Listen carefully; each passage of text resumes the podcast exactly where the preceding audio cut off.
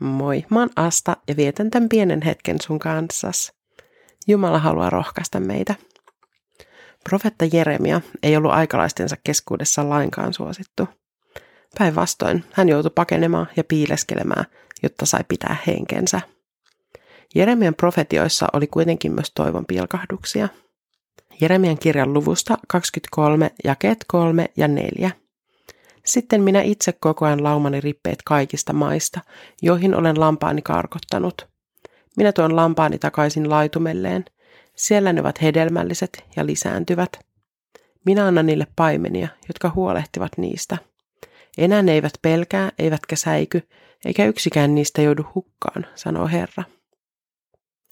Jeremian aikaan Israelin kansa eli pakkosiirtolaisuuden uhan alla, ja myöhemmin se sitten toteutuki.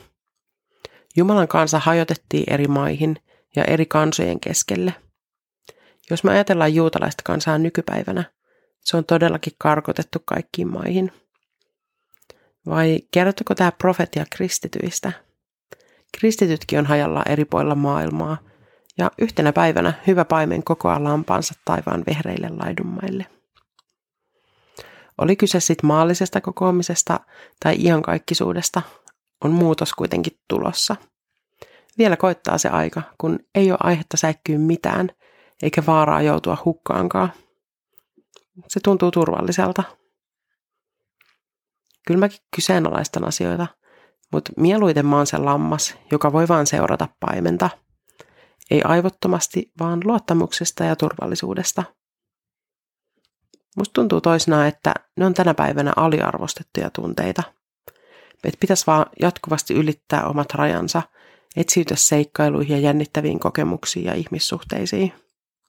Tavallinen ja tasainen ei ole kovinkaan monen ykkösvalinta. Jumalan seurassa voi kokea molemmat ääripäät. Mä nautin tavallisesta elämästä, jos on säännölliset aikataulut.